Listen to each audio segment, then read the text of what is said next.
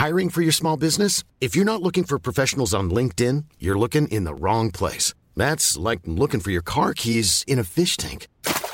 LinkedIn helps you hire professionals you can't find anywhere else, even those who aren't actively searching for a new job but might be open to the perfect role. In a given month, over 70% of LinkedIn users don't even visit other leading job sites. So start looking in the right place. With LinkedIn, you can hire professionals like a professional. Post your free job on linkedin.com slash people today. There's never been a faster or easier way to start your weight loss journey than with PlushCare. PlushCare accepts most insurance plans and gives you online access to board-certified physicians who can prescribe FDA-approved weight loss medications like Wegovy and Zepbound for those who qualify. Take charge of your health and speak with a board-certified physician about a weight loss plan that's right for you. Get started today at plushcare.com slash weight loss. That's plushcare.com slash weight loss. plushcare.com slash weight loss. Hey, it's Ryan Reynolds, and I'm here with Keith, co star of my upcoming film, If, only in theaters, May 17th. Do you want to tell people the big news? All right, I'll do it. Sign up now and you'll get unlimited for $15 a month in six months of Paramount Plus Essential Plan on us. Mintmobile.com slash switch. Upfront payment of $45 equivalent to $15 per month. Unlimited over 40 gigabytes per month. Face lower speeds. Videos at 480p. Active Mint customers by 531.24 get six months of Paramount Plus Essential Plan. Auto renews after six months. Offer ends May 31st, 2024. Separate Paramount Plus registration required. Terms and conditions apply if rated PG.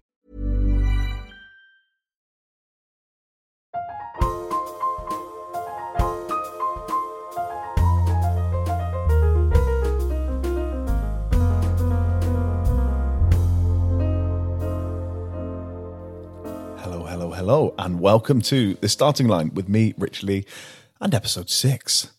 Thank you very, very much for all of your love and sharing and kindness about episode five with Andrew Bloch, Lord Sugar's PR advisor, PR expert. If you haven't listened to it, go back. It's a great chat. PR is all around us, much like love. Um, You're weird. Anyway, uh, so go back. There's some really good stuff in that episode. I think a lot of people have been surprised by perhaps they didn't know who Andrew was or didn't know much about PR, but they've been surprised by, I guess, the business side of things and the machinations of PR public relations at play. For those of you that have ever hated the Gio Compario, Go Compare ads or loved them, you're about to hear the person responsible. And of course, not just the person responsible for the ads, but for the creation of Go Compare itself, Hayley Parsons, OBE. Now, Hayley is a very special woman. She is essentially responsible for the creation of the multi billion pound price comparison industry. She says it herself I created comparison. She was right there building confused.com for Admiral, and that was the first price comparison site. And then she went from that to creating Go Compare. Obviously, not quite as easily as that. In fact, she was overlooked for a CEO role. Having created Confused.com for Admiral, she took it to a million pound profit a month and they overlooked her. And she says it's the best thing that ever happened to her. That's when she went off to go and create Go Compare. Go Compare eventually got bought for a hundred million pounds, valuation of just shy of 200 million. And Hayley invited us to her house in Cardiff, where she is the proudest Welsh woman you ever did see. Dragons everywhere, beautiful place overlooking Cardiff. Hayley is the first woman to have been appointed a non exec director for Cardiff Rugby Club. And she and I really get into the weeds on Welsh rugby, rugby in general. So if you're here for entrepreneurship, we've got that ticked. If you're here for sport, we talk about that. We pretty much talk about anything and everything. But um, a special episode, a fantastic guest, and she does say, she says, I did indeed go out to create the most annoying ad possible. And for many of you, it certainly worked. But you remember the name, don't you? Follow the starting line at Starting Line Show on Instagram and TikTok, at Starting Line Show without the W on Twitter, the Starting Line Podcast on Facebook. Go to the website, startinglinepod.com, email us, hello at startinglinepod.com. Keep sharing, keep supporting, keep reviewing. We got into the top business charts again last week with Andrew's episode. I'm sure we'll do it again with this fantastic guest. So, without further ado, I bring to you my conversation with Hayley Parsons, OBE, and you won't want to miss the story about getting that OBE. I mentioned a moment ago that I listened to you on International Women's Day 2010. You were talking about female entrepreneurship, uh, but you also said that you'd not done very much in the way of public speaking, very much in the way of interviews, things like that. Why? I've always focused on the business. I, you know, for me, it's always been work hard, achieve your goals, get where you need to get to, not about me and self promotion of myself and, and and and that kind of thing. It's not really something that I've particularly enjoyed doing or I'm comfortable with. It's kind of it's the business and about the business and getting the business where it needs to get to. I think for me, it's always you know I've always from as soon as I left school and started working, I just loved working, being in a work environment, hitting goals, making achievements, building things, working with people. Kind of so it's that team thing that I love. It isn't actually being out there by myself, do, doing things that isn't kind of within my comfort zone. Really, it's not. It's not something I particularly enjoy, and therefore I kind of stuck to what I was good at, Which is? which is building businesses, building teams, making things happen. it was insurance straight away, wasn't it? I left school at 16. I hated school. I could not wait to leave school. Why? I wasn't overly academic. I didn't overly have friends at school. I couldn't give you any nice positive memories about school, really. I Not just one. Not really. I just No kind teacher of stood out. Nobody. I just kind of survived through school. I couldn't wait to finish. I was quite a stubborn, difficult, independent person, as my mother would tell me. Um, so I think I was always kind of looking ahead and thinking, I can't wait to work, to earn my own money, to do what I want to do. What's amazing is you grew up in a place called Ty Box Road. Ty-Box Right, Road in in Cwmbran. Yeah. and there's a very famous other founder of a very successful business Yeah. that also grew up just down the road from On you. the street, yeah. yeah, who was that? David Buttress.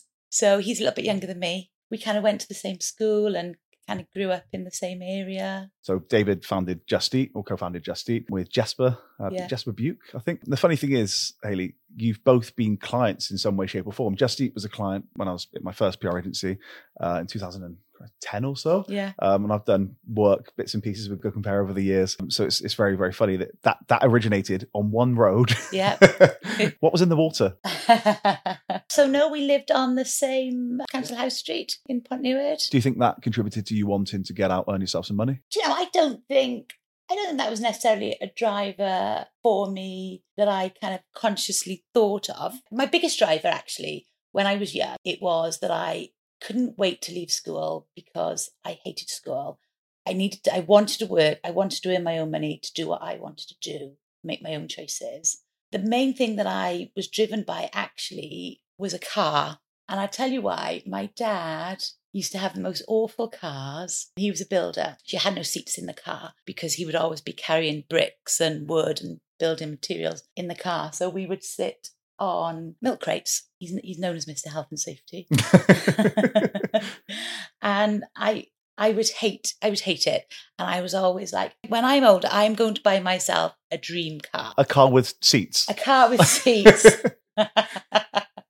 so that was kind of that was kind of my first driver, I think. I remember saying to my mum when I was really young, one day, mum, I'm going to work really, really hard and I'm going to buy myself a red Ferrari. Wow. Okay, so it was a Ferrari from the off. It wasn't just. I don't just want you know, a, a Ford. I don't. I, I want a Ferrari. So in that moment, it was a red Ferrari. And one of the problems that I have is if I make a statement and say I'm going to do something, I kind of have to do it. So even when it got to the point then of kind of being able to buy a red Ferrari, the sensible thing then would be to have a conversation with yourself is, do I actually want a red Ferrari?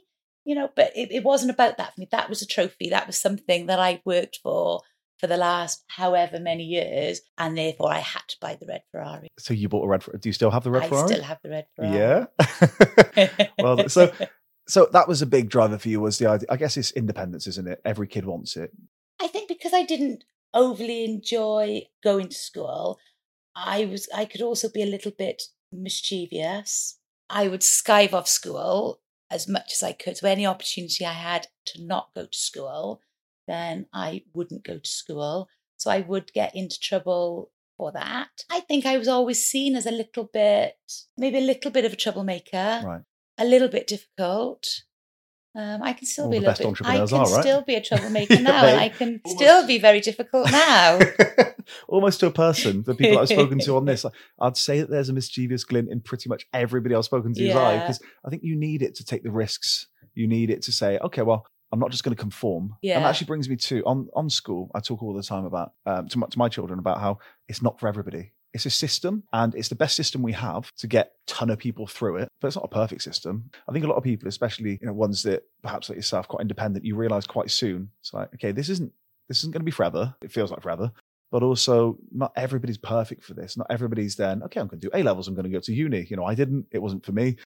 So I think it's the second you realize that, the second you realize, okay, I've just got to get through it. And then you start looking ahead. So for you, that was work at 16. yeah, for me, it was school was this is just something that I have to get through as soon as I can. The day I can leave, I leave. I didn't care about doing my exams. I didn't care about anything but leaving school and getting a job.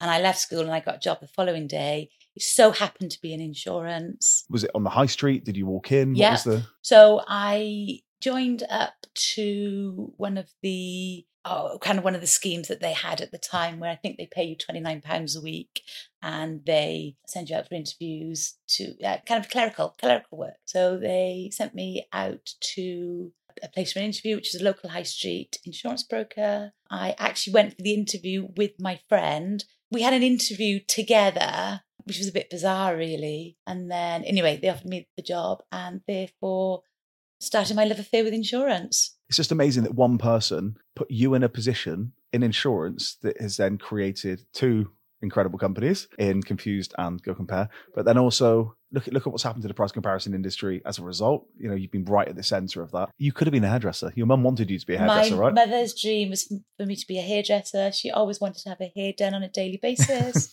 She's very disappointed in me. yeah, She's you, now you should have done. You could have done better. I could have done better. She's now working on the grandkids to try and get them to become hairdressers. So you fell into insurance. Fell into insurance, And- yeah. Pure luck. What were you doing then? Like, what sort of stuff were you doing? So I started at the very bottom.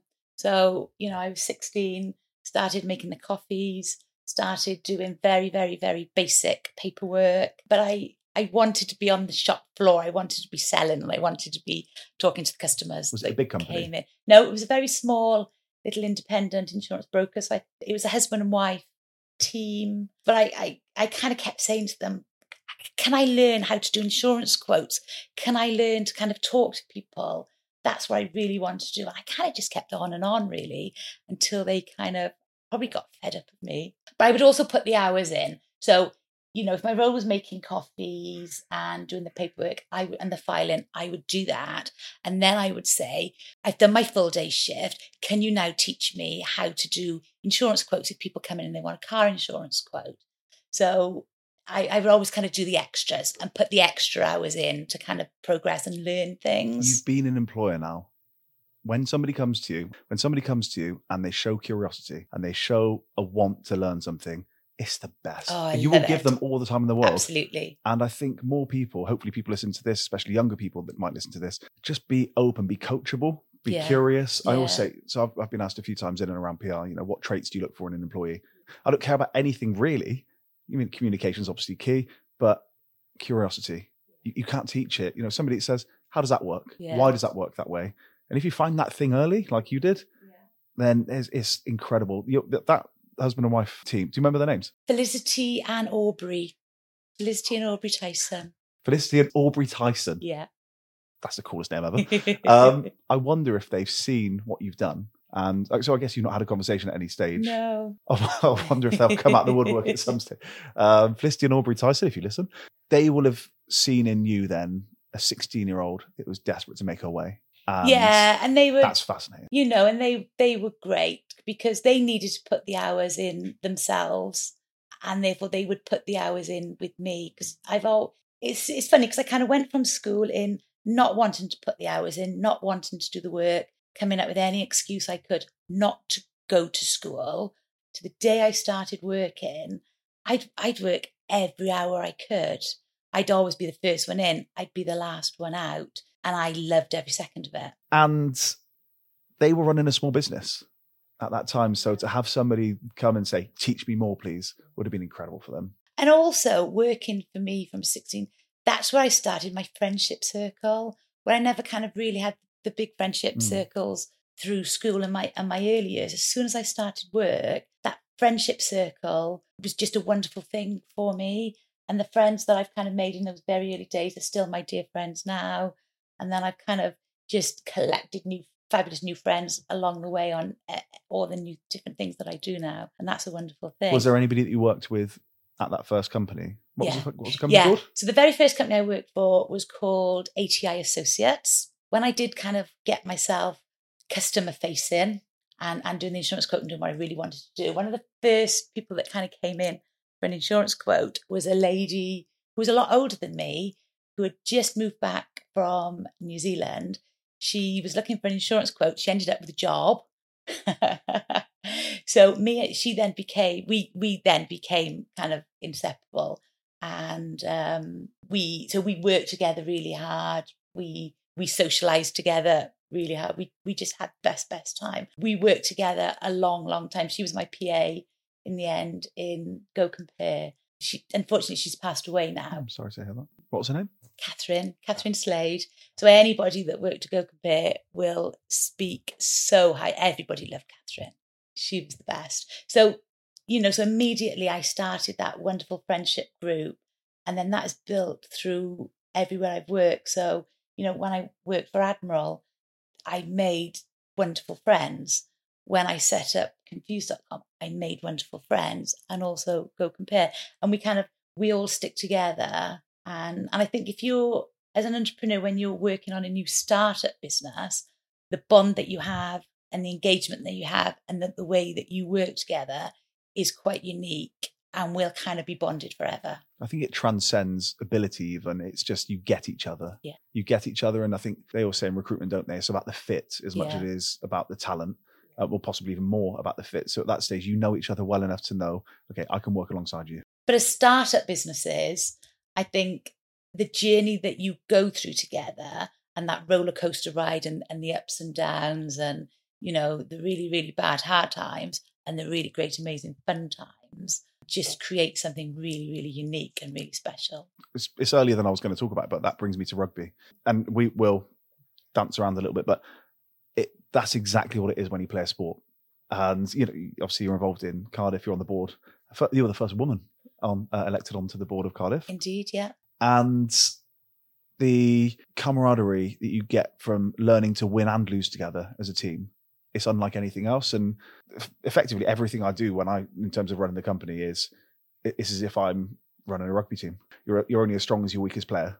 Uh, you know your, your weakest player in defense. You know you're only as strong as um, you know the your ability to work with and for each other. All of those things combined i think that team sport ethos works so brilliantly in a in a team where you rely on people. Yeah. you know, if you're just shifting units of something, it's slightly different. But in what you did, then you can completely see how those people that you've picked up along the way and you know you you've stayed with along the way, those bonds run really deep and do help you when times are hard because they will get hard. Indeed. And it kind of did work that way. You know, I kind of had my first job and then Catherine would come with me when I went on to my next place.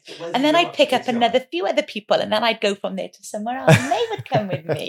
And then You're you a know, my- magnet. My, group just got bigger and bigger as I kind of progressed and moved on. So that's what they, you know. They say like Lord Chuck is a business magnate. You know, you're a business magnet.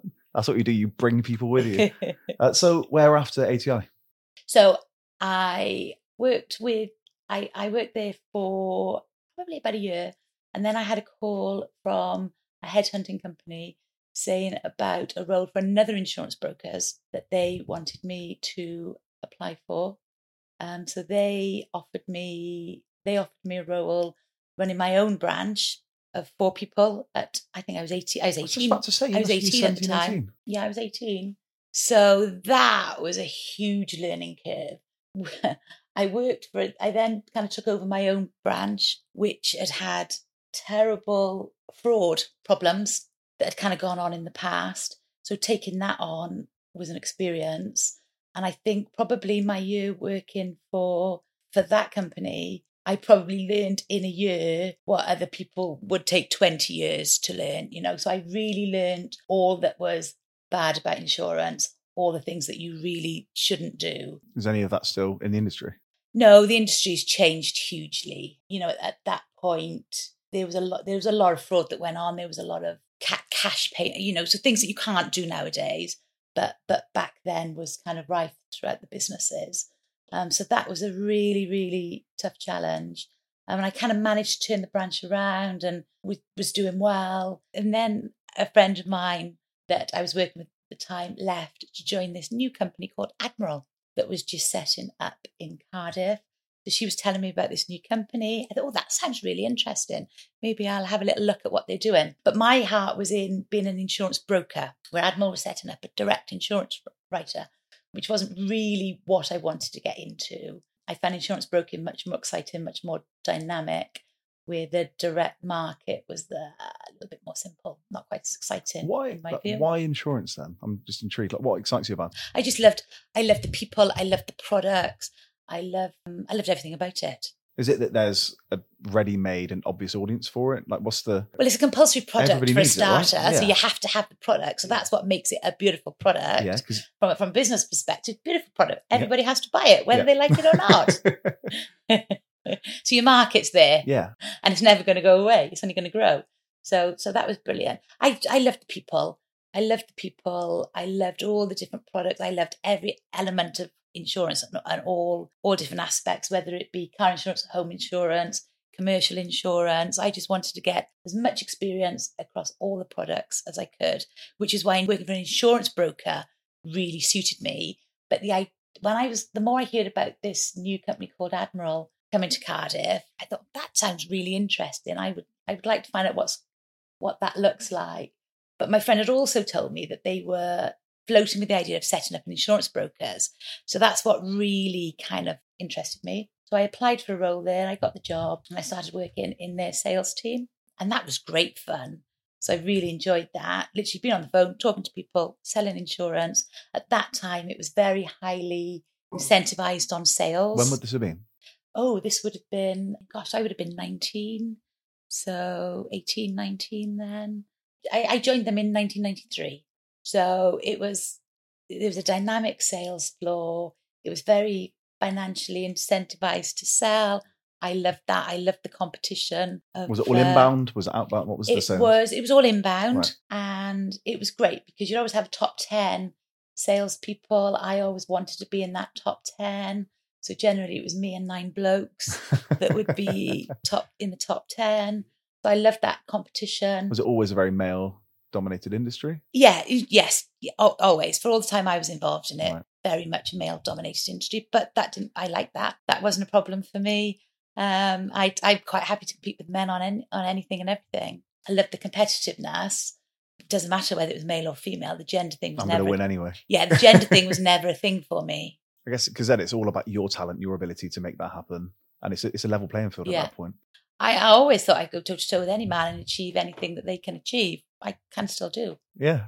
I've always worked with wonderful men. I've always worked with wonderful women, and and that's how it's. What about at a senior level? Were there were women given the chance at a senior level in the companies that you worked at? Well, from you know, from being very young, I started working at the Admiral Group, who've always, again, which is probably why gender was never a thing for me, mm-hmm. because they always embraced male, female equally. It, it was never a thing there. They always had great, great women in in senior positions, so it was always a very positive thing for me. I've always, I've always worked with great women in high positions. This is important though to see that. I guess there are some people that work in some industries where that's not necessarily the most visible thing. No, that's right. And it is and it is very tough and very difficult, I think, for a lot of people in a lot of industries.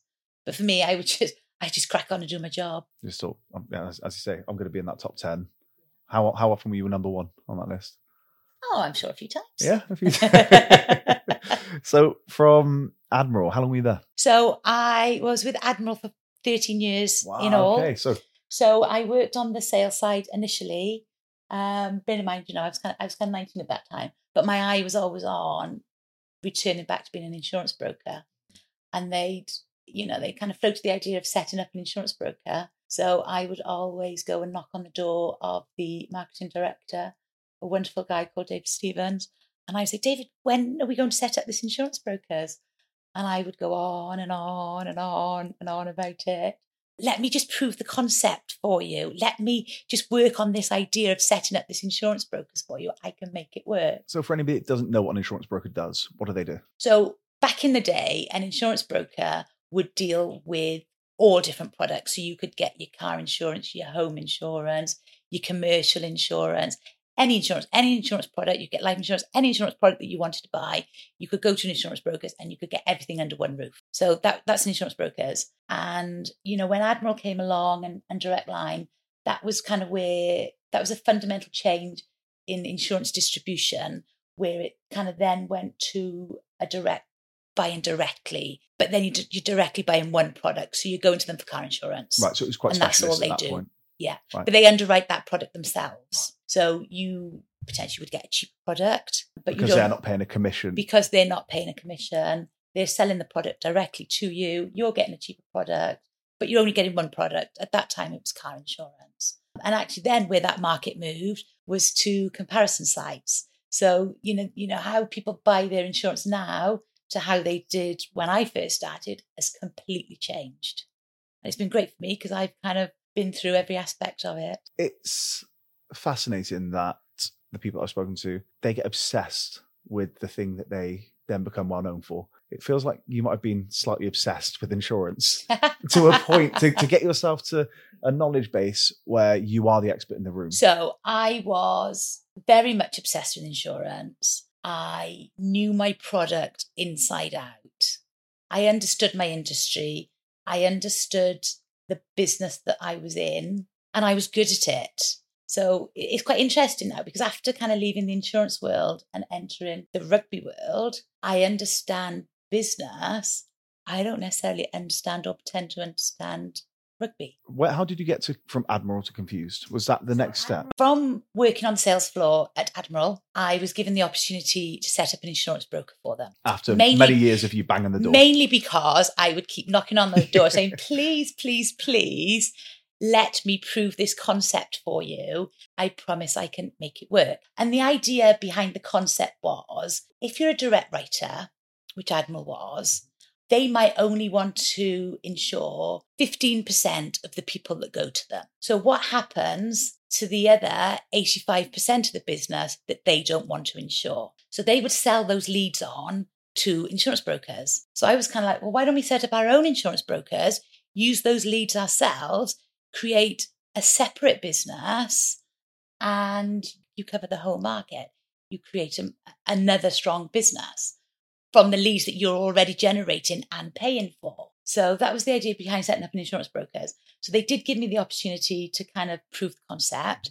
So I kind of, I kind of worked on that for six months with another insurance broker just to kind of prove prove that concept to them. The board gave go ahead to set up an insurance brokers fully. Still, still under the Admiral banner. Was Still owned by Admiral, owned hundred percent. So Admiral? this was a new business, hundred percent owned by Admiral. You know, very quickly we took that from being one employee, which was me, to over hundred employees. We took it from no revenue to uh, revenue of twenty million pounds.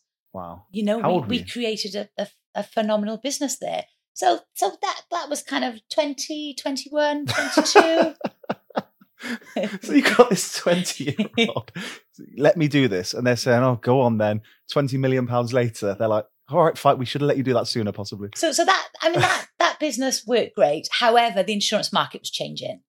So, so that business was very much high risk, high performance vehicles. There was a lot of um, a lot of your clientele might have had more bad debt than. that's the 85% so what what reasons would you turn somebody away for insurance but this is the beauty of a broker. You wouldn't turn anybody You away. You'd but the- insure but everybody. but the 15% that they would say yes to they'd say yes for reasons like you said there that maybe they don't have bad debt maybe they're maybe the car's just you know, it's, it's, it's not a high performance car So to go back to when the direct writers first come to market, they wanted all the nice, safe, good Yes, business. of course And then where does all the other business go? So insurance brokers could insure anybody. We wouldn't turn anybody away. yeah So we would find a market for everybody. because you just got to find the right premium but there would be a premium for it.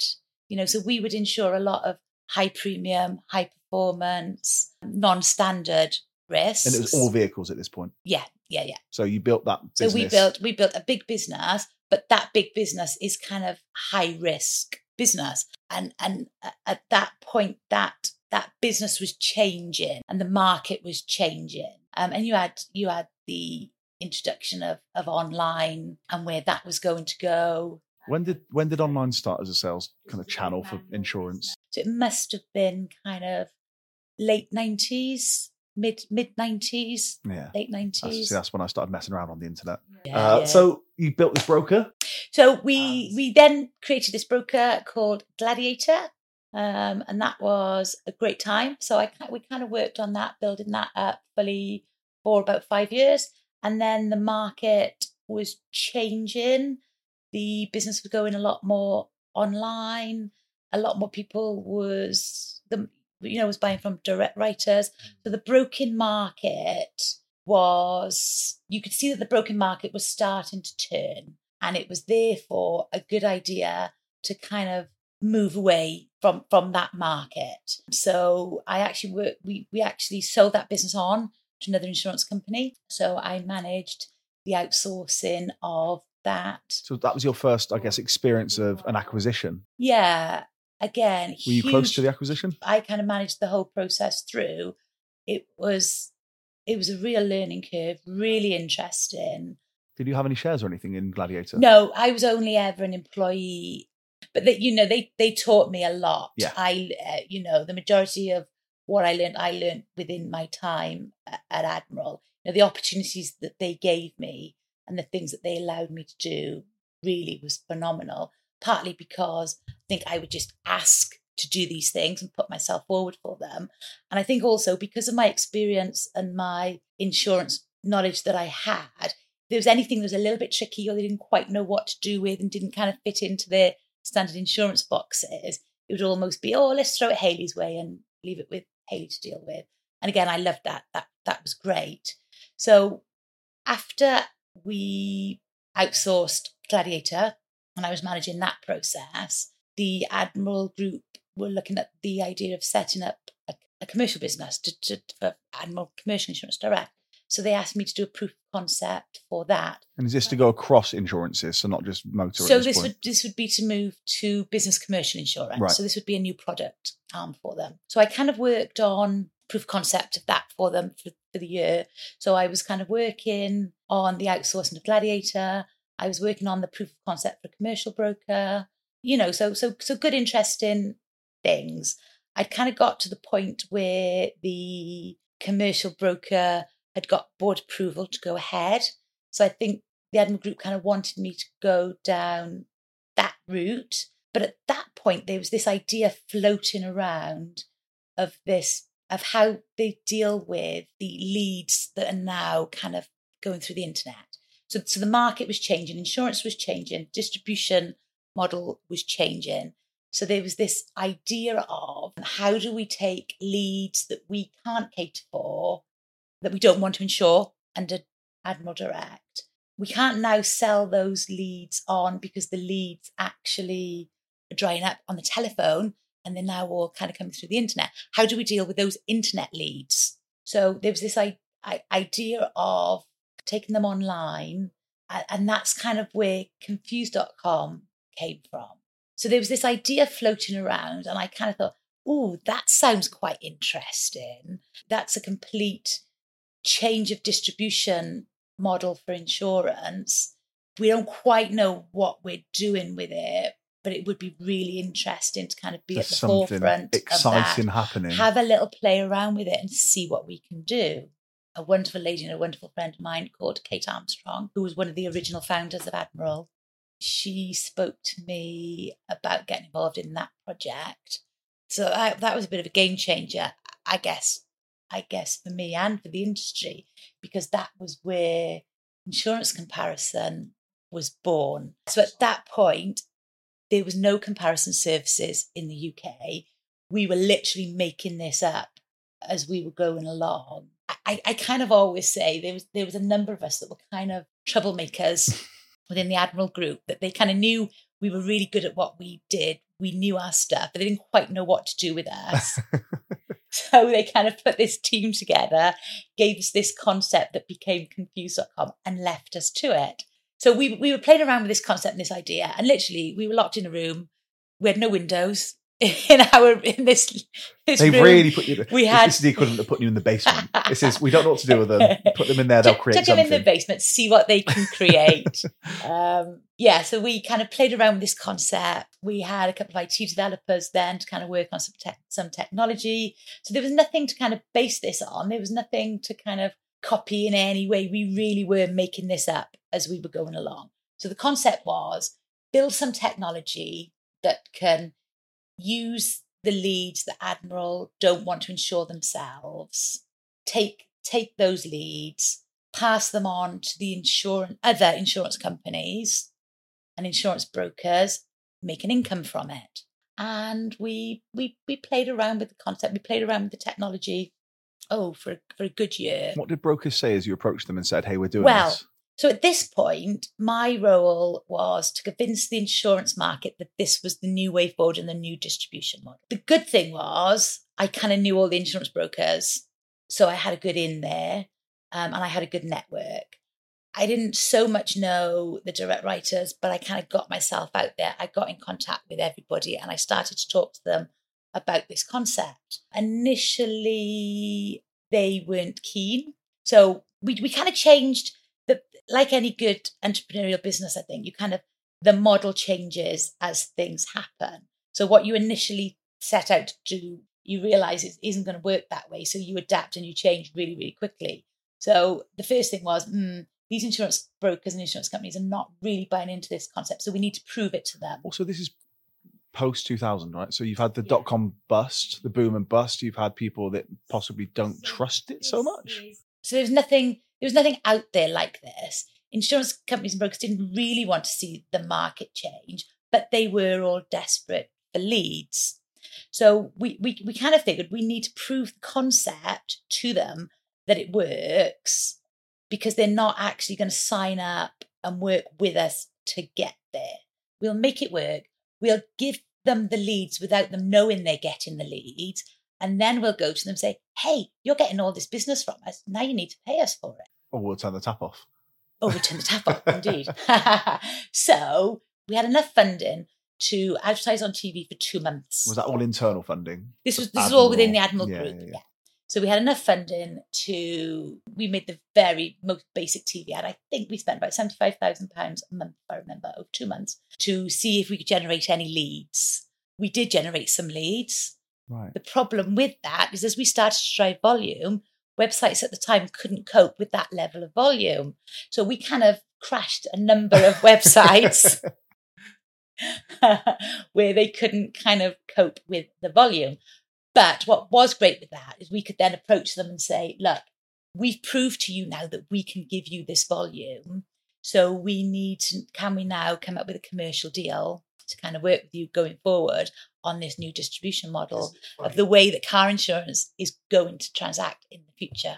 It's funny that crashing a website for a period of time, especially as I got into PR, as uh, as 2008, it became the thing you wanted to do. I want to drive so much traffic to you that it crashes your site and you know something that sounds terrifying all of a sudden you're like okay that, that's proof of that's proof of you know whatever's driving that traffic so so you did that We did, but also our business model kind of evolved and changed as as we were going along. You know, bearing in mind nothing like this existed. We really were making it up as we were going along.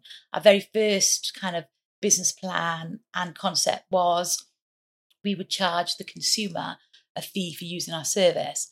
So we did a number of different tests on that. My view was always that will never work, and our income needs to come from the insurance companies and the insurance brokers and not the customer. there was The already, there was already a model for that in terms of commission and things like There that in the- was. in, the There industry was so there was already. an understanding that Indeed, there was already that model. But for, for me, the whole point of comparison and building a comparison service was to put the control in the consumer's hands, not in the insurance companies and the insurance brokers' hands. So it was to really kind of switch, switch that control and kind of who was in charge and giving it back to the consumer. And actually, that that we really did achieve that. how how long after confused.com did money supermarket come Well, when we were launching, when we were working on Fuse.com, we also knew that, that, that Money Supermarket was also trying to launch car insurance. right So for me, I wanted to change the distribution model. I wanted to simplify the insurance product. I wanted us to be able to create this wonderful concept of insurance comparison, but I also wanted to beat Money Supermarket to, to launch. How did you know what they were doing? Oh, insure the insurance industry. They talk. Everybody you know everybody. everything that's Yeah. going on. So so we knew kind of what they were working on. And there was competition, there was real competition between the two of us. So so I was flat out, I must we must beat them and, and launch before them. What was your launch schedule? Kind of so from right, we're sat down in this room, we're making this, we're starting to build. Do you remember how long it took from that to launch? in all, we we really worked on it hard for a good two years. There was an awful lot of work to be done. You know, the hardest thing was definitely convincing the insurance companies that this was the way insurance was going to be purchased in the future. Luckily, I had the contacts and then and the networks to work with. So we, we created these TV ads. We started giving the, the leads over just to kind of prove the concept, test how it all worked. And actually, I remember, and this is probably one of the most defining moments in the insurance industry, and it kind of still stands today. I had this phone call from um, out of the blue from Norwich Union, Aviva, as they are now, and it was their marketing team. And they said, We think you're hitting our website and putting some leads through to us. I said, Absolutely, we are. We've been giving you a lot of business, and it's about time we had a commercial conversation of how you're now going to pay us for those leads. So the, the conversation continued, and he kind of said, Well, how much would you want to charge us? So at that point, we'd never had any conversation about working this kind of business model out. So you're on the so, fly. So you're on the completely on the fly. He and you know, at this point, we're a startup business. We're making it up as we're going along.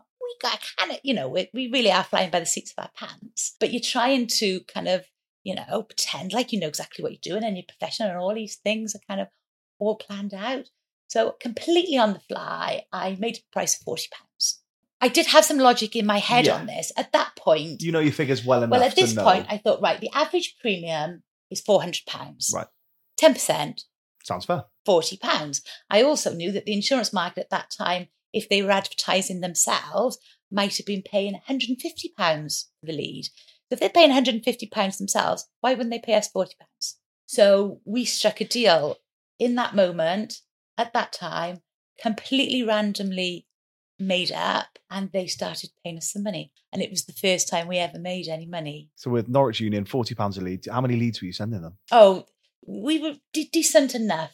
Decent enough. volume. Dozens, hundreds, Where I say we made some money, instead of losing money, we might have made a hundred quid. Yeah. You know, but we, we didn't lose, we weren't losing money. And that was kind of the turning point then. And then it was like, right, we have to now go down this route of talking to all of our insurers. If they want to work with us now, they have to pay us for the leads. And that was, you know, a very difficult time, but very exciting. You know, get getting those insurance companies on board, getting them to pay us. But for me, that was probably one of the best, most exciting times You're in in, startup kind mode. of You're in startup. You're the in second you start making money in you your startup, are- it is so exciting when you're just making those deals and you you know you start making money and all of a sudden you're kind of it's not even about the amount of money, is it? It's not. It's no no it's again, not every business person I speak to, there's it's the deal. yeah it it's is it's all about the deal Yeah. absolutely but that was that was the point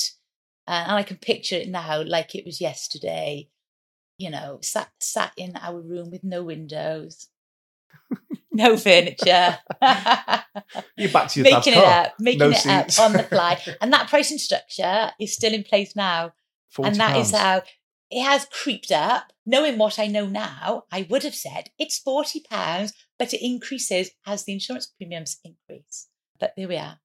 That's incredible. so that one phone call kind of defined That a that standard. that was absolutely the moment that was the game changer. Did you beat Money Supermarket to launch? We did. We did launch first. So Confused.com was the first comparison service to launch, which was wonderful. However, the real goal was getting to real time pricing, and Money Supermarket got to real time pricing before us. We were only a week or two behind. Was that a technological? Yeah, and they were quite a while behind us then on car insurance because they started to work on home insurance. So when did you move from motor into broader insurance products? we kind of we we cracked car insurance first and we got that right. We got that working perfectly. And then home home insurance became an easy thing to get into. Other products then became an easy thing to get point, then into. it just becomes a spend off, doesn't it? Yeah, and you know our the technology and the and the business model that we kind of made it on the fly is kind of all still in place now. Just operates exactly the same way, really. I, I talk a lot now. Everybody wants everything yesterday, right? Especially young business people or young people entering into the business world. They think if anybody listens to this takes anything away from your story so far, it's you're curious, you get obsessed, you learn, you keep learning, you keep learning, and then you take that away with you. You said a moment um, earlier in the in the chat, you said that it was almost when, when I said about equity, you're like, yes, but I was an employee still, you know, and that's you're still learning, you're still, but they're still teaching you. oh, absolutely. And you've had It's- all that experience. It's never it's doesn't never been about money for me. It's always been about building things, doing things for the right reasons, having goals and targets that and that competitiveness of what you're looking to get to and achieve. It was it was never about it's never been about money. Five years we worked on confused.com and in that time we'd completely changed the distribution model. We'd completely turned insurance on its head. You had Confused and Money Supermarket, hugely successful businesses. I remember having a moment where I kind of thought, you know, we're making over a million pound a month profit, but we don't have the desire to continue with the change needed to do what's right for the consumer. It was all about we've built this, we're at this point, we make a million quid a month. We don't need to change anything, we don't mm. need to develop, we don't need to improve it any further. It kind of just works. Okay, yes, it works for you as a business. It wasn't quite working for the consumer at that point. So I, I where I really then kind of wanted to champion, be the consumer champion and do what's right for the customer. And what was happening was insurance companies still had that control, they still had that power, and they were stripping down their policies and giving the consumer less because all they cared about was getting to the top of the list. Because in what comparison had done had made it all so price sensitive, people was only buying on price. And that's fine if you know what you're buying. Insurance is a is a complicated product sometimes. It is a very complicated product. And at that point, the consumer didn't know what they were buying. The product they were buying was being reduced. All they understood was how much they were paying for the product. I had a moment, and Kate, who I set the business up with, chief executive, she decided she was going to retire and leave. So I kind of thought, okay, that job should be mine. You see, you see and believe in the value you're creating for the company, and you'd hope that they'd see the same thing. Oh, absolutely. I worked so hard on that business, on building that business, on making it what it was. But I wasn't actually then considered for the chief exec role. They automatically just brought somebody else in. So that didn't sit Must comfortably. felt like a massive kick in the teeth. that didn't really didn't sit comfortably with me. Don't get me wrong, best thing that ever happened to me. Um, in the end, it, it didn't feel like that at the time. So a little part of me was like, mm, okay, that's not right. But I I kind of crack on regardless. I Mhm. carry on. I do my work. I give it my best. I still keep put in all my hours. Um, I still keep building. But in the in the back of my mind, I'm a wee bit gutted. And you know, so that that that kind of happened. And then I remember then, I don't know, possibly six months later, getting a call from somebody in the industry that I worked with who, who said to me, Hey, just to let you know, I've been offered a job at a competitor of ours to set up a comparison site. And I remember having one of those moments where I think to myself, hang on a minute. If you're going to set up a comparison site, I've got much more knowledge, much more experience. If you can go and do that, I can go and do that. So that that was fundamental moment for me, that conversation. so were they getting in touch to say, "Hey, do you want to come with?" No, they've got in touch to just say, look, I deal with you now. Just let you know, I'm Got not it. going to be here anymore. I'm leaving my job. I've been given this opportunity at a company called USwitch to set up an Okay. comparison, a comparison service. And I was like, well, hang on a minute. I can bloody well do this. Did you make up your mind then? I that was one of those. Um, that was definitely one of those moments. I think, do you know, that was the moment that was the first time that I ever thought, hang on a minute, I'm good enough now to go and do this by myself. So that was a bit of a game changer there. late twenties at this point, and you'd had thirteen years with Admiral. Yeah. It was the first time that I kind of thought, my time's up now here.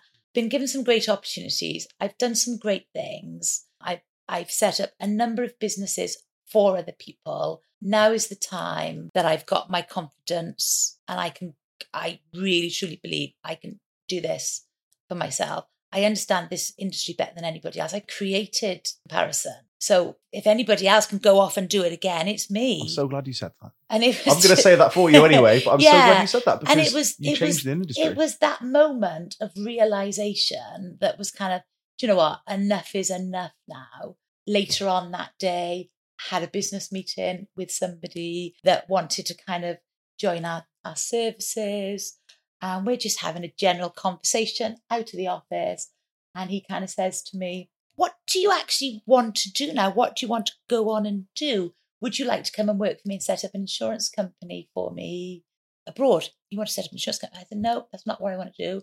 I want to set up a comparison site and I need some funding for it.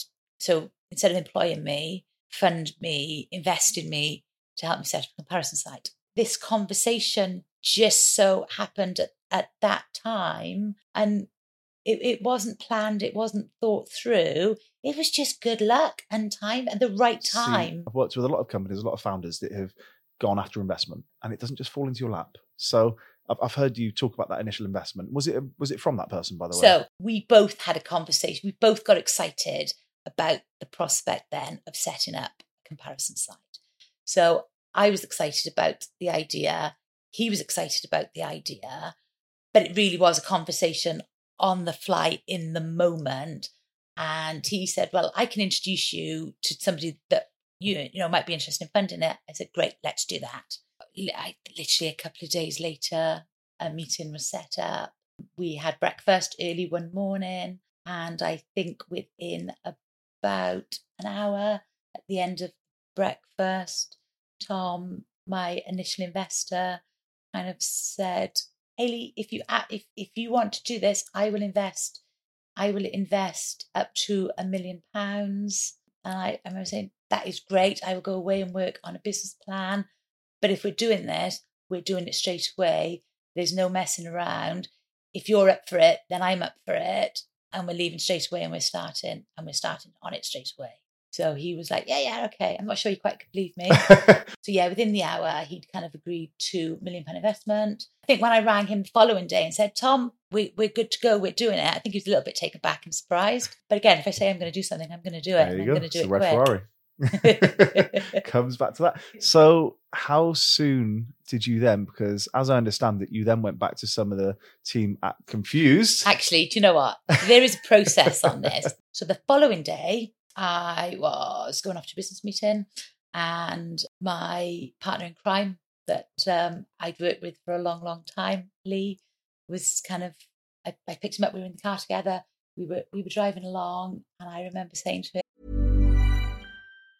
If you thought the only way to get a more defined jawline with natural looking results was through surgery, think again. Juvederm Volux XC is a non surgical injectable gel filler that improves moderate to severe loss of jawline definition and can help you achieve natural looking results with little downtime. Even better, this improved definition lasts up to one year with optimal treatment. No maintenance required. Improve jawline definition for a smooth, sculpted look with Juvederm Volux XC. For important safety information and to find a licensed specialist, visit juvederm.com. That's J U V E D E R M.com. Not for people with severe allergic reactions, allergies to lidocaine, or the proteins used in Juvederm. Common side effects include injection site redness, swelling, pain, tenderness, firmness, lumps, bumps, bruising, discoloration, or itching. There's a risk of unintentional injection into a blood vessel, which can cause vision abnormalities, blindness, stroke, temporary scabs, or scarring. Talk to a licensed specialist to find out if it's right for you. Even when we're on a budget, we still deserve nice things.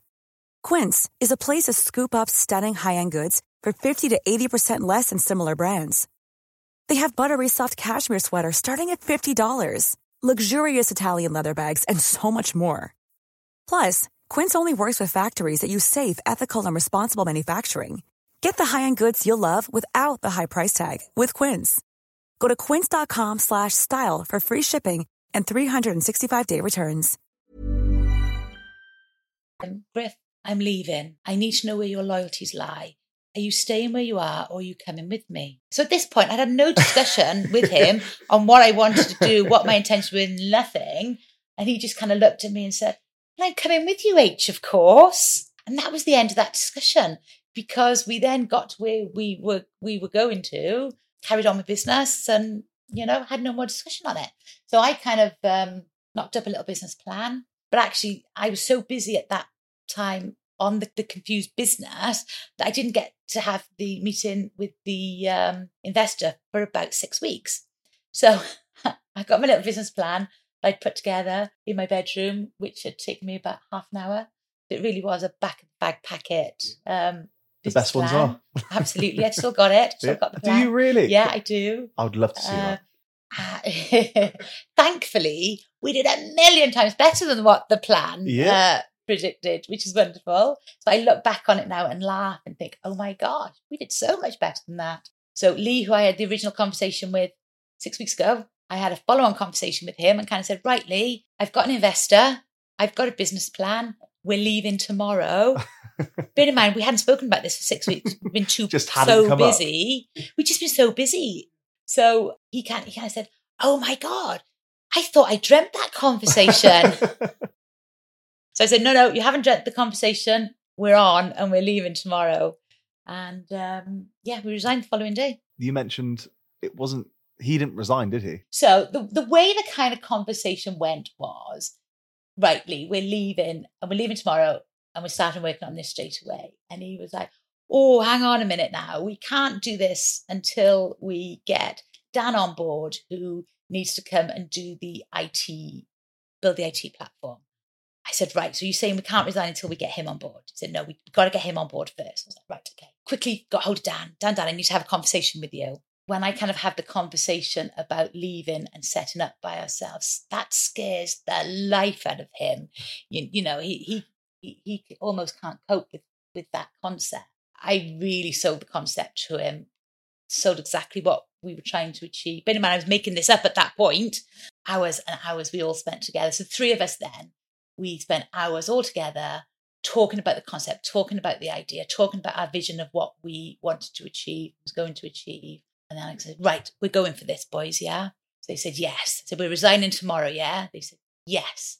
I said, What happens if you go in to resign tomorrow and the person you resign to begs you not to leave or even cries because they're so upset that you're leaving? they're like, Oh, I don't know how we'd cope with that. Right. Okay, right, I'm going to have to resign for the three of us because I can't trust you guys not to back down when, when, when push comes to shove. So they're like, yeah, you're right, Tate. You're going to have to do it for the three of us. And did you?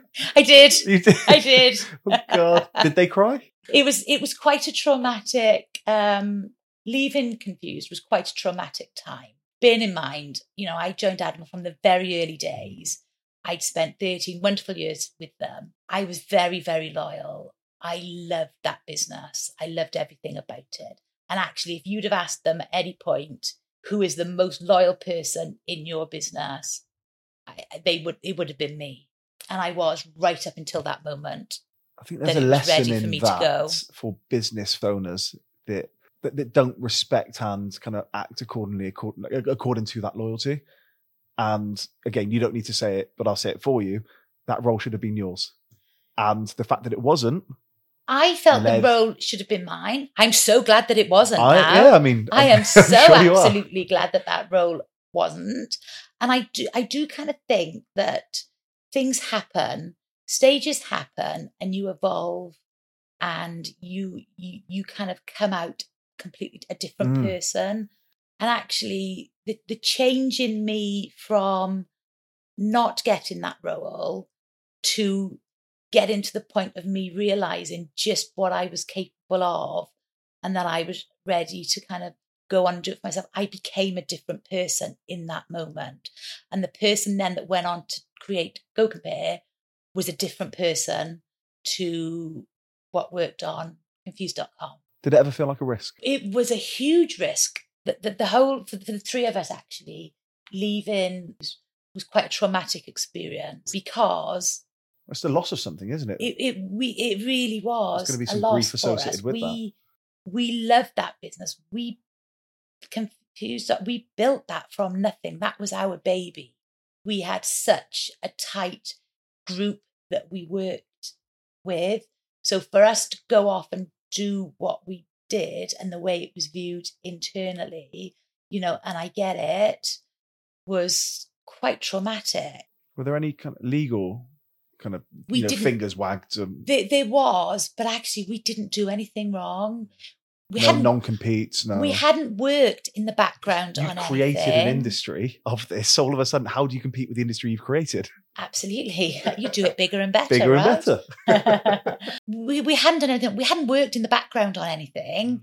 Mm. Um, there was no planning or anything that kind of went on in the background to get us started. We were we were leaving and we were starting from scratch with nothing. Um, I remember having this moment of leaving the building. So there was me, Lee, and Dan. We'd left the building. I remember being stood outside the building. I remember having this cold sweat come over me. And I remember looking at them both and thinking, oh my God, I'm responsible for this, these pin out for the rest of my life. I think they made a good And I decision. I, think this- they'd agree, right? They, they'd agree now that they made a good choice. I've had a couple of moments where I just get that cold sweat come over and just have a, oh my God moment. There was that one. And I remember having another one a wee while later where I signed a loan agreement for 30 million pounds. Having another moment where I think, oh my God, this is huge. How much? What was the distance between that initial investment and that thirty million pound loan? So my initial investment was enough to set up office, build technology, build make an initial TV ad, get to the point where we could launch. Had no money spent on marketing after that point. You knew straight away that TV was the way to build a brand. Yeah. At, at that You've point, at that point, I knew exactly the business model worked. We'd got the business model pretty much perfect through all the work that had been done at confused.com and Money Supermarket. The business model was nailed down. Things happened and changed during that time as we were building our website and getting ready to launch. One of the things being that Tesco Compare was looking to launch, and that became quite a scary prospect. All of a sudden, that juggernaut come in. So we're at the point where we are six people. We're in Newport, little office in Newport. We had windows in our new office, which was beautiful. Success. um, we had our little fifty pound IKEA desks that we built ourselves. The guys were building in a language they'd never used before. That was all a learning curve because we couldn't build in the same ways we built confused.com because that would have led, led to legal problems Mhm. you know so we're back to the stages of making it up as we're going along with the technology that we're building. Then somebody rings me up and says just had a meeting with somebody at tesco's. They're launching tesco. Compare their aim is to take you straight out of the market and, and just wipe you out completely. They they're going for it big style. See again you have that moment where you think shit. So at that point, we were six people. We had half a million pound. Tesco Compare were looking at having 200 staff. And they were looking at spending 20 million pounds. How on earth do we compete with this? We have to get to market as quick as we can. We, we have to escalate everything, get to market as quick as we can. Which you'd already done with Confused because of Money Supermarket, so you knew We- how yes, to rush. You, yeah, you how, to yeah, yeah, yeah. But we're we're writing in different technology now that we've never used before. So when I wanted to set up Go Compare, the main thing I wanted to do was change the way the model worked. So I wanted it to become about the right product at the right price, not just the cheapest product that's at the top of the list that everybody. So we had a different concept that we wanted to go with, so that I wanted the consumer to know exactly what they were buying. It was quite interesting actually, because when we did launch, where with the other sites, everybody, 100% policies was bought at the cheapest price. Actually, only 50% of ours was bought at the cheapest price because we were really clearly showing people what they were getting. This is where the power started to shift then to the consumer. The consumer was kind of getting what they wanted and making their own informed choice. Mhm. So that was um, that was quite a fundamental thing. I had, had had this business meeting that was to talk about them, this insurance company joining our panel and working with us. But actually, what I really wanted to do was to get to their, their founder and chief exec and talk to them about investment because I kind of thought I need 20 to 30 million pound investment. I can't just rock up to a bank and get that. No. It's going to have to come from within the industry. So somebody that knows what I've done, knows what I'm capable of, understands the market, and somebody that has got the balls to take the risk on what needs to be done. So at the time you were thinking it. investment. You were thinking investment, but it ended up being a loan, right? I did indeed have a conversation there with the person that I wanted to have a conversation with about investment. I bet that through him. And no, not at all, because he went, he got there with the same intentions. no So way. I went there with the intentions of I want, I want investment from you, and he came with the intention that he wanted to invest in me. So it was a wonderful thing. You know, 20 minute conversation is kind of all it took for us both to know this was, we had the ambition to kind of do this together. So quite quickly, we had agreed a 30 million pound investment because at that point we decided that's what we would need to do to really take on Tesco Compare and really go for it. Did that, just from a business perspective, did that scare you from equity? No, no, not at all. I was I was thinking bigger picture. Hmm. So I was thinking if we're serious, we have to go for this big time now.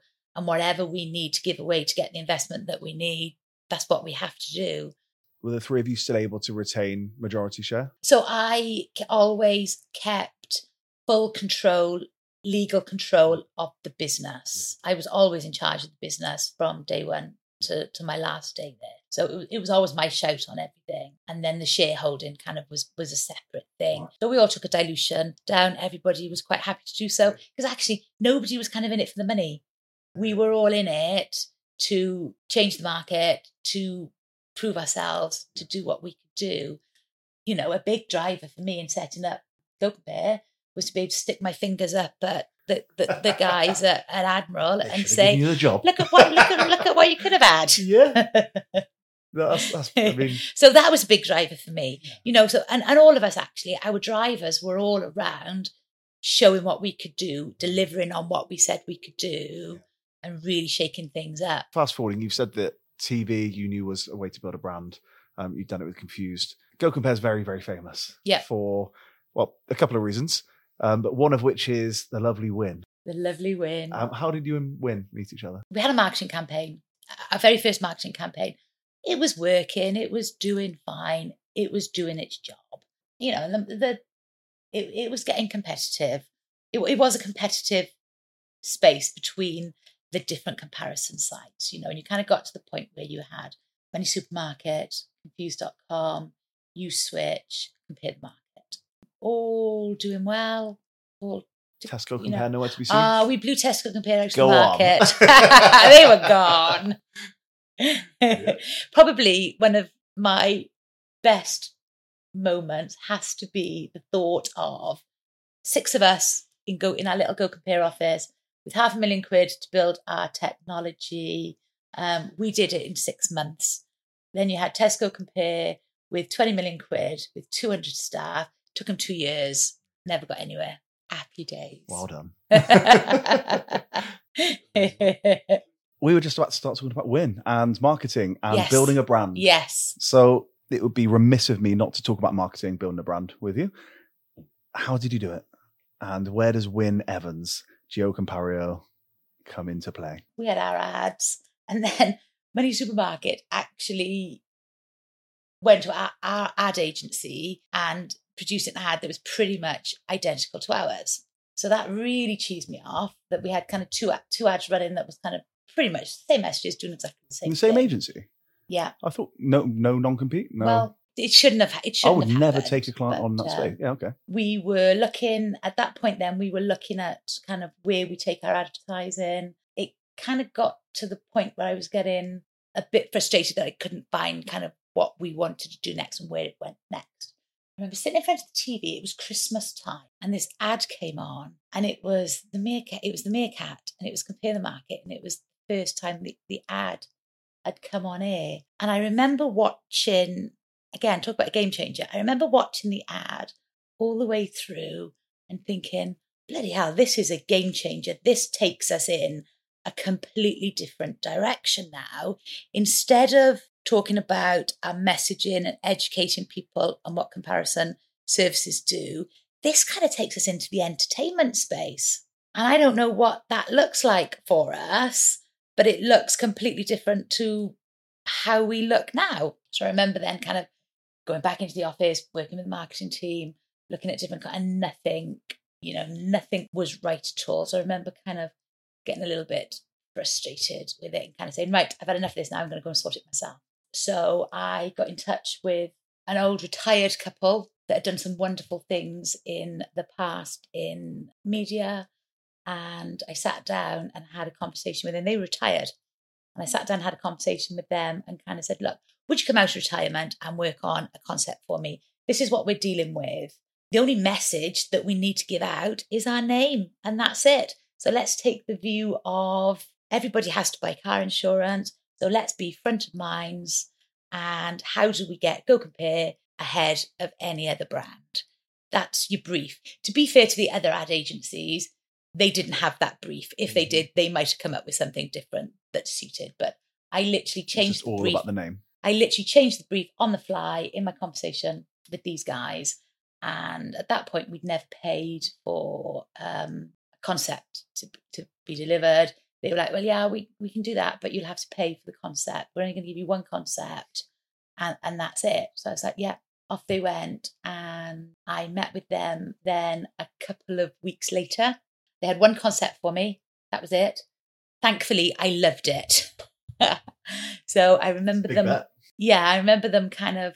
They had this drawing of this um this cardboard drawing of a figure which was a very slim figure. It reminded me also, almost of the Ask Jeeves character. Yes. And it was this slim character with a wiry moustache. And they started singing the Over There song. They started um, talking through an advert taking Over There to go compare. And I loved it immediately. And I think within 30 seconds, I kind of said, I absolutely love it. And this is what we're going to do. So I remember then going back to the office and I had to have a board meeting. So I kind of sat down with my um, board director and I kind of, you know, I kind of like to work on a basis of selling a concept, getting everybody to buy in and everything being good and positive and happy. I was thrilled with this concept, presented it to the board, and they all looked at me like I was crazy. Kind of said, We absolutely hate it. It is terrible. And I remember having a bit of a diva drop and kind of saying, and I do, I try not to do this. I, yeah, I had a deep start where I kind of said, well, quite frankly, I don't care what you think. I'm doing it anyway. And off I trotted. And um, yeah, that's where it started. Amazing. Um... they gave me the concept. Actually, what they said to me was, great, we will start recruiting for the character, mm-hmm. but we'll have to get a singer, an opera singer, and an actor because we won't get somebody that can do the acting and the singing. It'll have to be two. And I said, no, I don't want that. I want one person that has to be the voice and the performer. I want a round opera singer. I don't want your scrawny little Ask Jeeves character. I want a proper round opera singer that can sing phenomenally, that can act fantastically, and he has to be Welsh. So they looked at me like I was stupid and they kind of said, Hayley, you are being ridiculous. we are not going to find that for you. And I kind of said, That is what I want. That's what you must find me. And they kind of toddled off saying, Yeah, we're just not going to get that. Um, anyway, that's what they got me. How? What's it? So, so all the the next stage for me then was I got a tape with a number of auditions on. Mm-hmm to watch. There's quite a few, there's quite a lot of auditions on there. So sat down, watched the first one. No, the second one was Wynne. So he, his audition started to play, and pretty much straight away, I watched through his audition. I stopped the tape and I said, "He is the one for me. That's the one." So I didn't watch the rest of the auditions because I knew straight away he was the one for me. And it just so happened he lived around the corner from no me. No way. Seriously. so I said, set, set up a meeting, let me talk to him and see where we get. And we've been best friends ever since. That's incredible. So that that first meeting, how did that go? Fantastic. Just yeah. brilliant. Literally, the second that we met each other, we just started on a wonderful friendship that will last forever. The first ad launched 14 years ago yesterday. So it would have been just over 14 years ago.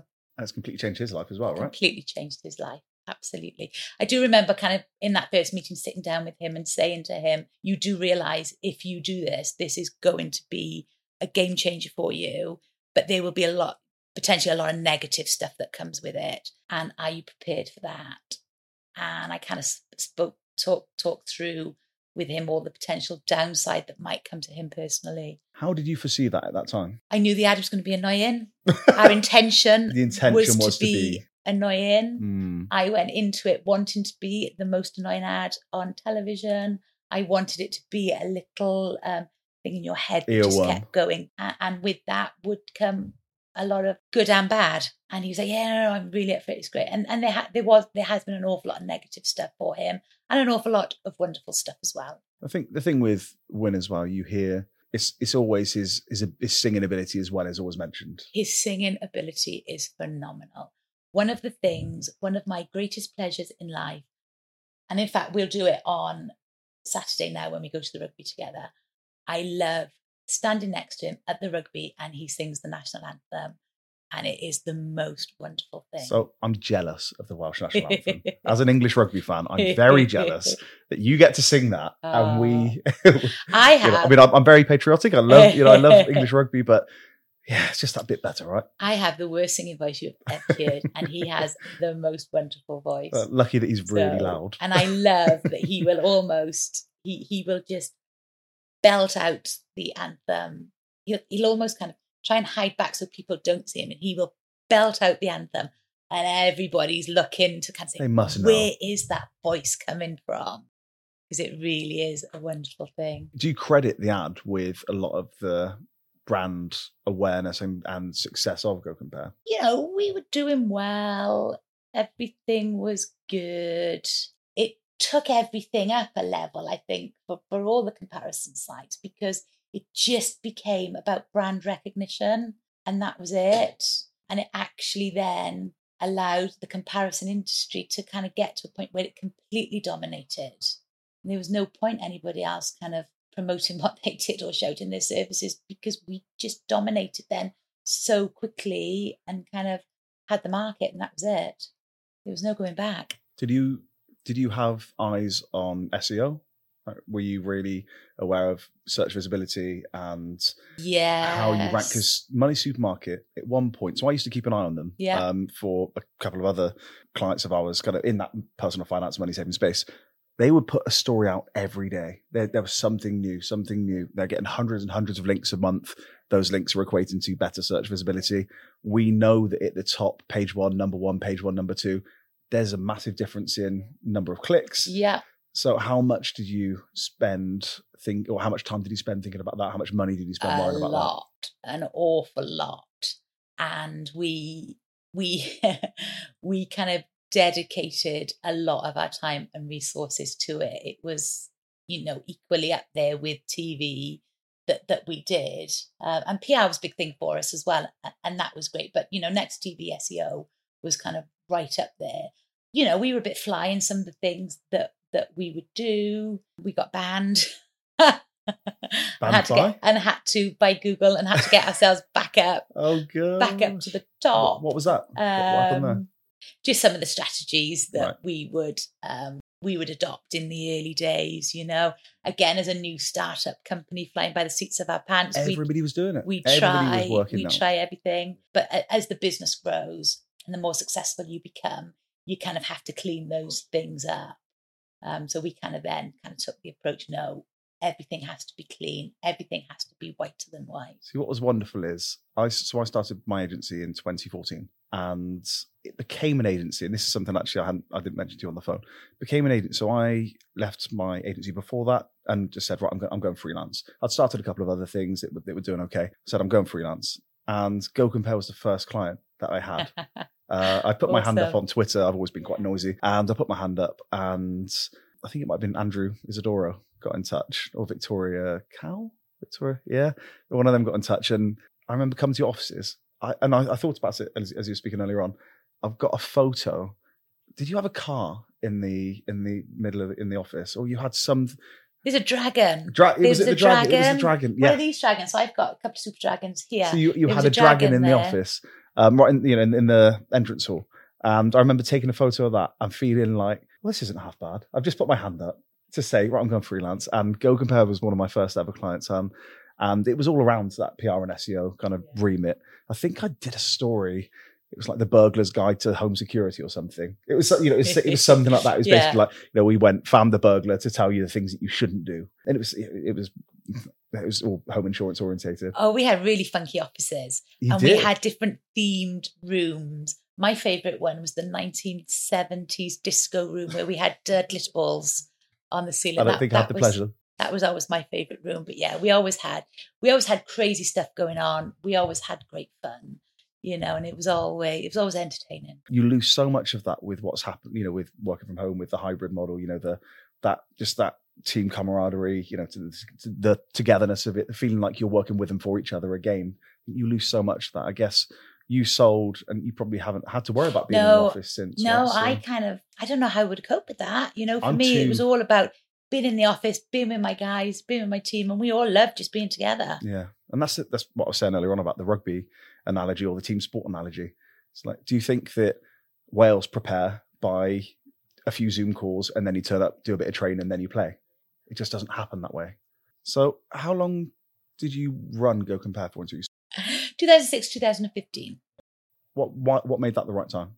the intentions was always to build a business, to get the business as big and successful as we could. My skill set and the skill set of the initial team was entrepreneurs building businesses from the ground up. And I kind of think businesses kind of get to a point where they then need to go on to a different skill set to be taken further and, and where they kind of need to go. So I, I kind of I did what I set out to do in the timescales that I wanted to do it in. I'd achieved what I'd wanted to achieve, and it was time to let it go into the corporate world. You know, I like that entrepreneurial world. The corporate world is a different beast. You'd effectively retired yourself by forty. Yeah, It's the dream, right? yeah. Did it? Feel, was that an intention? No, no. I, it was always. I, I've I've got this thing where I can kind of split personal and business, and I can keep them separately. So for me, the business is always what's right for the business.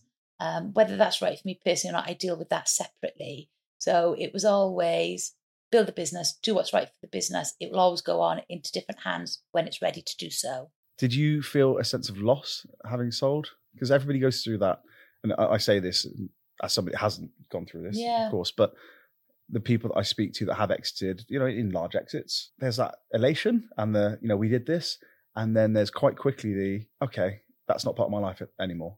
So I'm very emotional about it. I loved, I still love gocompare.com. I loved You don't have to promote it anymore.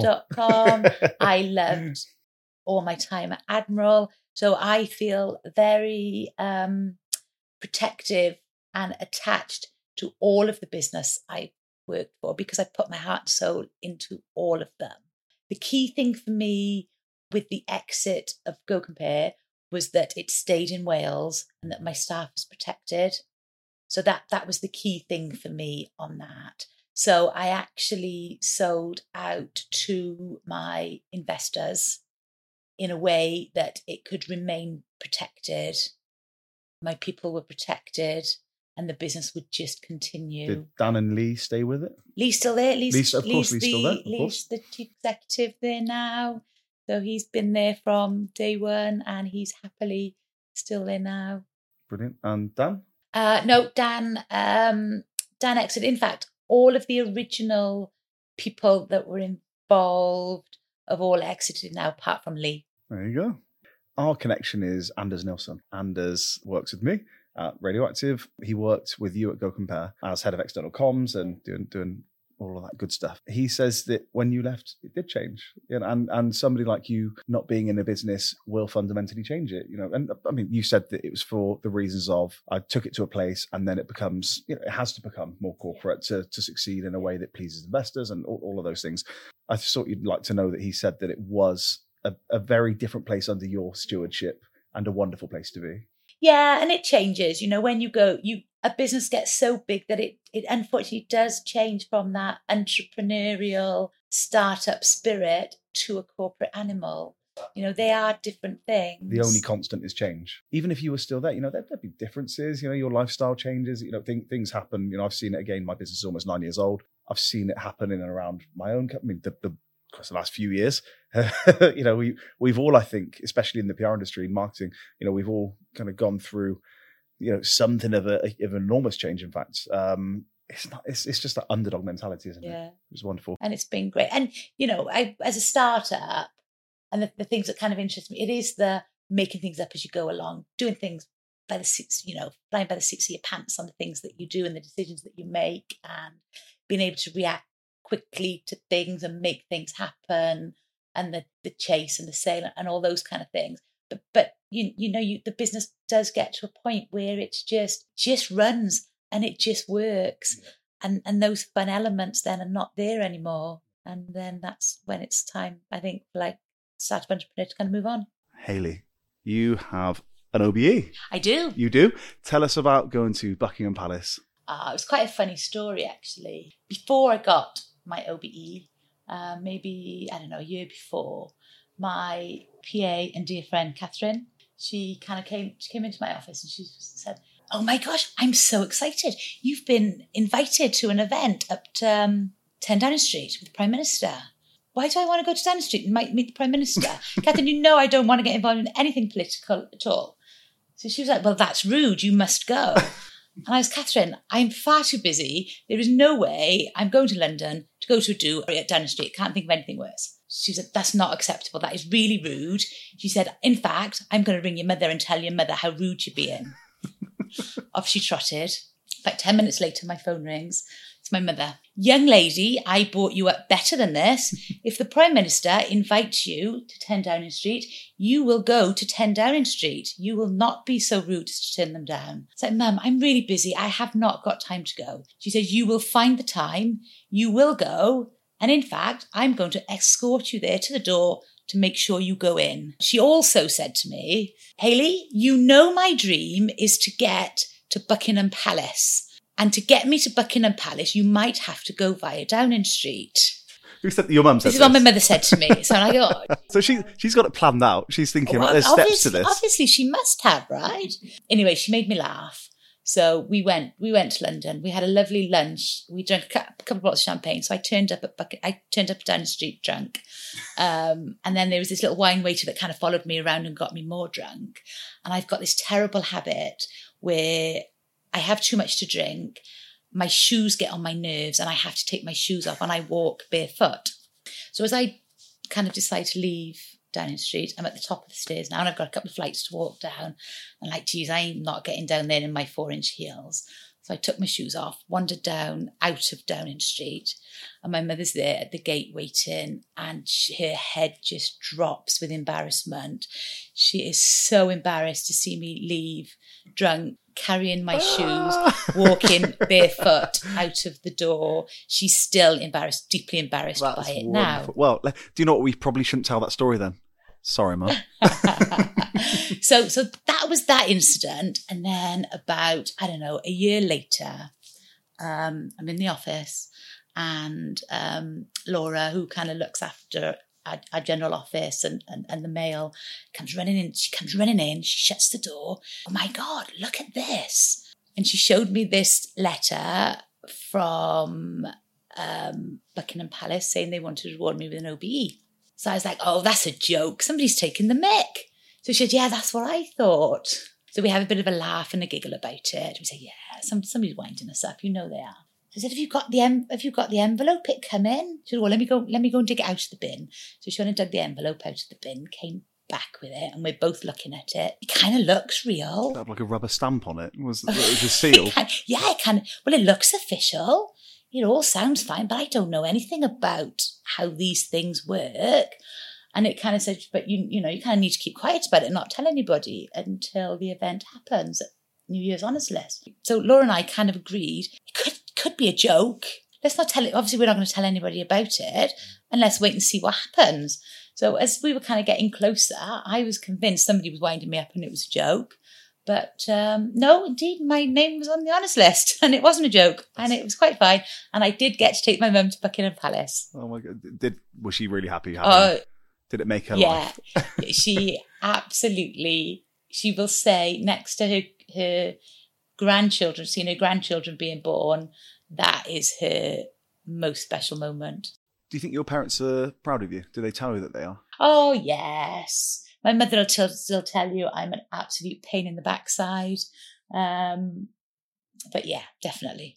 And then how did Cardiff Rugby come about? So 2015, when I was leaving Go Compare, I knew that they were looking for a female board member. And in fact, was quite a convenient thing for me because when everybody was asking me, oh, what are you going to do next, Hayley, after you um, leave Go Compare? It was an easy thing for me to say, oh, wow, you know, who knows? I might take a completely different direction. I hear they're looking for a a female um, board member at the Welsh Rugby Union. So, um, so I did. I had a couple of initial conversations to kind of understand a little bit more about it, and actually, the way that the the board operated and the makeup of the board was something that needed to be changed, and it was certainly something that the the chairman at the time wanted to change.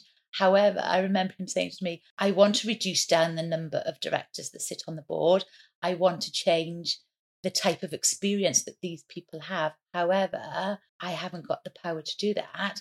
If I try and make those changes, I will get voted out and lose my job, which is pretty much what happened. So he, you, you know, he kind of set out trying to do the right thing, and in the end, couldn't make that happen. And also, they, they did appoint, they did make an appointment. They did make a female appointment on the board, and I think actually it was the start of a, a positive change for them. It wouldn't have been a right move for me because I would have got very, very frustrated with the way things worked and operated, and I would have had no power to change anything. Having come from somewhere where you had power as in, and seniority um, and yes, the ability to make absolutely, change, absolutely, the ability to say, "Do you know what? I'm doing this opera thing in yeah, this ad." Yeah, indeed. You know, and to then go into an organisation where you have no power or say wouldn't have been a good thing for me at all. Do you think rugby's scared of change? Like any business, it needs the right people in the right roles to, to do the job. And things evolve and change as time goes by. And you need to bring in, as the as the business evolves, you need to bring in the right skill sets at that time. And I and I just think it was kind of in the dark ages and remained in the dark ages for a long, you know, until it's now been made to come out of the dark ages and make the changes that needed to be made. Do you feel like it's in a more positive place now? There's potential now. For, I, I think it's going in the right direction. I think the changes that have been made are huge, huge changes. It's a real shame that they've only come about because of recent events that has happened and been exposed, being claims of sexism and racism and bullying I think it's a real shame that it's that those changes are born out of those issues.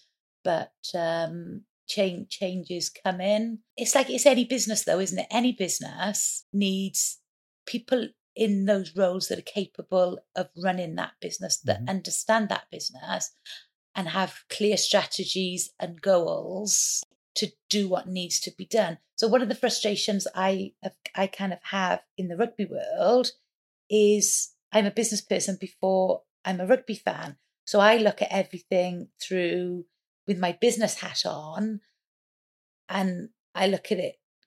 I look at the commercials, I look at the people and the way that they are treated and, and all and all those kind of things and the culture and the environment. And, and actually, and this is where I think differently to other people, I think in the business, rugby just so happens to be the product, but you have to get all the stuff off the pitch right. And everybody's so focused on what happens on the pitch and whether you win or lose rather than the actual business. Does any union get it right in terms of balancing both being a business and getting that product on the pitch? I don't know. I don't think so. I'm thinking, uh, you know, a New Zealand the union to look to, are you know, is or is New Zealand the union to look to? You know, do the RFU get it right? I mean, you'd, you'd arguably say, based on, uh, you know, what was it? Carling famously said it was um, a load of old farts in suits or something, wasn't it? So, I mean, Yeah. I've, I've you know, completely ruined the quote, but I, th- I think that's still very much I think case. that is a perfect statement on where we've been, you know. And I think whenever there was any trouble, the guys in suits at the top would all link arms and they would all Blazers. sing together. The Blazer Brigade, yeah, the Blazer Brigade would all link arms. They would all stand strong together because they don't want to change what they've always known and what has always been, which is fundamentally built around their love and their passion for rugby. which is no bad thing. It's a lovely, you know, it's a, it's a sport to love. I mean, you know, it's a stupid sport, and I love it still.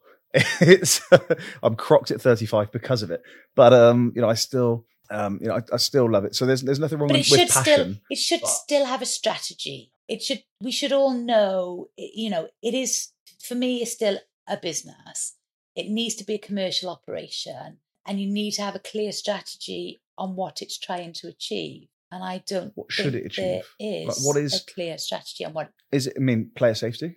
That's obviously something. I'm looking after them post retirement. absolutely all of those things I mean, do you think it's doing any good work in in the sense of those things? I mean, you, you're involved obviously with Cardiff Rugby as a non-exec. You know, how being involved in a re- how does being involved in a region support you know the national team, or is is it not about that? Is it about supporting the regional team? all of for, for all of my time involved it's been a very difficult time there is an awful lot of negativity that surrounds it you know i come from a business background built on positive culture great things positive things and and just a joy like good environments and then you, you kind of i kind of started to take a little look into the into the, the rugby environment the very male dominated business environment, a very male dominated environment. Um, but it's also very, um, there's an old fashioned, trying to say, there's an old fashioned culture that, that is kind of bullying and, or they don't set out to be bullies, but that's how they've always done things. But the problem is, I care about the people. There is an awful lot of good people that there's, there's, there's an awful lot of good people that really, really care about it. They absolutely love it. Um, but there's a lot of decisions that are made that are fueled by self interest or their passion for the game, which, which doesn't necessarily translate as the best business decisions that, that, that should be made. And there's also I also see a lot of negativity around around it, and actually the way people talk about each other, which I've never experienced any anywhere else that I've been involved in. That actually have a conversation with somebody about rugby, and all they want to do is tell you how useless somebody else is at their job or in their role. So it's all quite a diff. It's just a difficult. It's been a difficult place to be. One of the questions. One of the questions I quite often get asked is, "What should we? What What should we be doing about the sixty cap rule?" And I, my true answer to that is, I do not know what we should be doing on that mm. because until I know what the overarching strategy is of what we're all trying to achieve at the top level, Well, they've said more people, more often, more enjoyment, more rugby. I don't know what the right answer is, what the right business answer is to that question until I know what we're trying to achieve and where it then kind of what would fits what would sit better with you if it was something like, you know, with within two World Cup cycles we want to be in the final? Is that a better strategy? Now, isn't that clear? That's a strategy. It's- Isn't that so? a strategy is we will do X in Y way to achieve Z. The, the thing I always hear is it's a smaller playing pool. Uh, the, you know, the RFU, you've got a massive playing pool in England. Uh, not not to throw strategies at you. I don't want you to be number one in the world, but is that not a is it, you know to be number one in the the home nations? We will be number one in the home nations, you know, by looking after our players, by ensuring player welfare, by um, you know, ensuring you know funding is uh, going into the regions by ensuring, but that's maybe the buy. That's where the sixty cap rule may, might come in.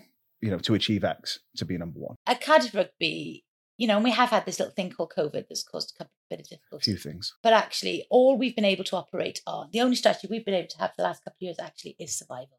And that is Mm. it. We have literally been working towards, no point us talking about what we can win and, and all those kind of things.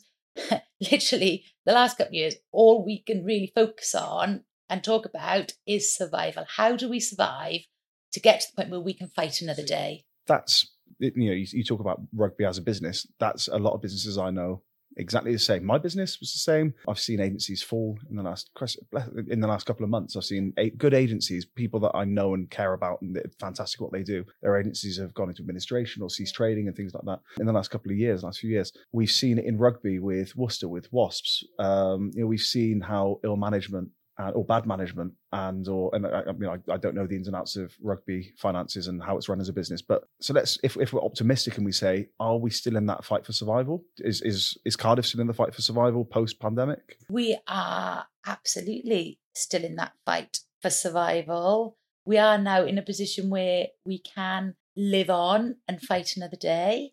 It has been a really, really tough, challenging time. I've actually found the rugby experience much tougher and much more challenging than what I found my other businesses to be.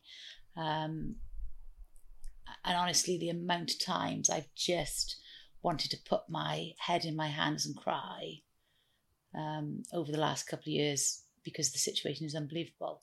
However, I do really have hope now that things will change for the better, that the right group of people should be able to work together with some common goals and a common strategy for the greater good of Welsh rugby. And there's no reason why the national team and the four regions can't actually all do phenomenally well with the right investment, with the right strategy, and everybody working together. Um, you know, we really could create something great. So I do have that hope. For the first time in a long, long, long time, I have hope.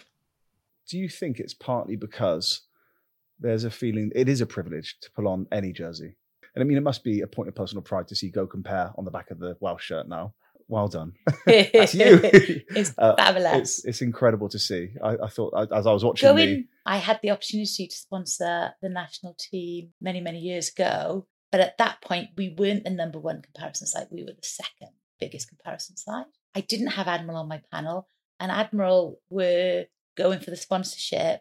And in fact, they'd agreed the sponsorship and they were quite far down the lines of kind of um, the artwork and getting everything um, developed. And I had the opportunity, if I wanted to, of almost gazumping them and um, I remember when I, re- I remember on this particular day thinking, do you know what? I want to sponsor the team for the, but it was for the hell of it. It wasn't because it was the right business thing to do. It was because of the sheer devilment in me and the hell of it. And I was like, do you know what? I'm going to spot. I'm going to do this just because I can. And anyway, I went home. I went to sleep. I woke up in the morning. Thought this is stupid. So I gave up. I gave up my dream of sponsoring the team at that point to put business first and work on smoothing my admiral relationship so you're telling me that getting them on board. So to get there now, like 15 years later, is amazing. you're telling me that for a bigger strategy you made the right choices with the right people at the right I time did indeed. is is this what success always looked like to you financial freedom and the ability to do what you just said I don't think I ever really stopped along the way and thought about what success looked like. I just kind of got on with it. It has been the most wonderful journey. But within that, there's there's the wonderful journey with Go Compare, with Confused.com, with Gladiator, with Admiral. You know, I've had the most brilliant opportunities and roller coaster journeys through business, which has just been phenomenal up and down. Um, you know, I do feel like I've the experience that I I've gained the experience that most people would never experience in a lifetime in in, in a short period of time, um, which is which is wonderful. fantastic well, i think Brilliant. Thank you. Thank you. Thank you. Thank you. Where's the red Ferrari? And there we have it Hayley Parsons, OBE. I know it's kind of the done thing to say thank you to the guest, and of course we should. And, you know, they were wonderful to spend time with. Hayley is a right laugh. She's just a joy to be around, a lovely, lovely human being. And if only there were more people like her driven, kind, optimistic, a really nice afternoon spent with her. I usually use this opportunity to plug the guest social media profiles, but you won't find Hayley on any of them. Those of you that do follow us on social media, and again, that Starting Line Show on Instagram and TikTok, Starting Line Show without the W on Twitter, and the Starting Line Podcast on Facebook. We post on them all. You will have seen. So this is week five. So it was uh, a month last week, and I put some figures to things. And uh, by the time we'd released five episodes, our videos on social have been viewed more than 50,000 times. We almost broken into the top 50 business podcasts in the world. We have listeners in more than 20 countries. And as I say, with more than half of this series still to go, we've got some more amazing guests for you. So keep listening, keep sharing, keep writing or leaving those five star reviews. They do help. Again, if I give you an insight into the podcast world, reviews as well as listens, of course, help algorithmically, help push us up the charts, help get us out to more people. And you're listening right now. Why don't you just go? If you can, if you haven't already, leave a five star review. It'll push us up. Thank you. Keep things moving nicely. Tell your friends and all that good stuff. All right, that's enough from me, isn't it? Thank you very much. As ever, we'll be back next Monday with our seventh guest.